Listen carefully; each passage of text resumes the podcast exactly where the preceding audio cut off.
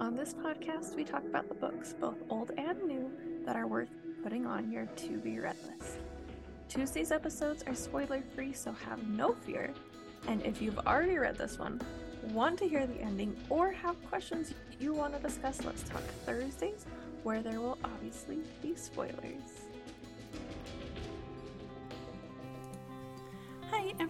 Angela, and today we're going to be talking about Tis Wedding Season by Millie Shepherd, which is a standalone that I would love to see her turn into a series. The back cover synopsis is He's scared of turning into his cheating dad, and she had her heart shattered and hasn't glued all the pieces back together yet. They agreed to just be friends, but how long will that last as the sparks flame higher? Trace. I needed a job and a way out of town, so when Ryder told me about the opening at the Bryford Barn, I jumped on it. He mentioned the boss's daughter, but excluded one not so minor detail. She's a stunner. Not only do her tan legs go for miles, and her snarky yet sweet personality makes my heart do things I didn't want it to, we're working together. Like, day in, day out.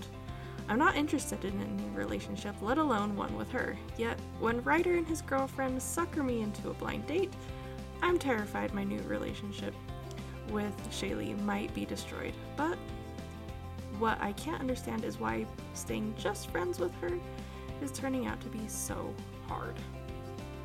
Shaylee. Wedding season. It's ruining my life. Well, technically, the Bryford Barn is my family's wedding venue, and unfortunately, we needed to hire a new hand since I can't handle all my duties by myself anymore, thanks to our chock full wedding schedule.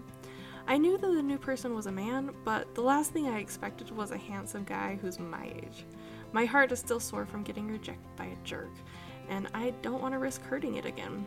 But when Trace and I get closer, I don't know what to think. I mean, how can a girl handle a dimple flashing, hat wearing gentleman with a heart of gold who understands her sense of sarcasm without slowly falling? Big time. So, this is a contemporary country romance. Um, I'd throw the intimacy at about a moderate because there was some kissing, flirting, um, but nothing um, that I would even consider closed door. They kept it pretty clean. There was language once, and it was a hell will freeze over kind of a thing. Um, the violence was really mild. There was a slap to the face, was all. Um, and as far as potential triggers, she wrote a content warning at the beginning, which was really awesome. And it said, parental infidelity and neglect, rocky father son relationship. And I'd agree with that. That was all that I would worry about putting on there. Um, my only con is that the sections and the chapter numbering were off. Not a big deal to me, but if someone's a little OCD, that might be a problem. Um, and as far as pros, this one was definitely qualified as swoony without any of the spice, which is the best way to have romances. And then the characters were just super relatable and lovable. And as far as the favorite part, I have to do two because I couldn't make up my mind which one was better.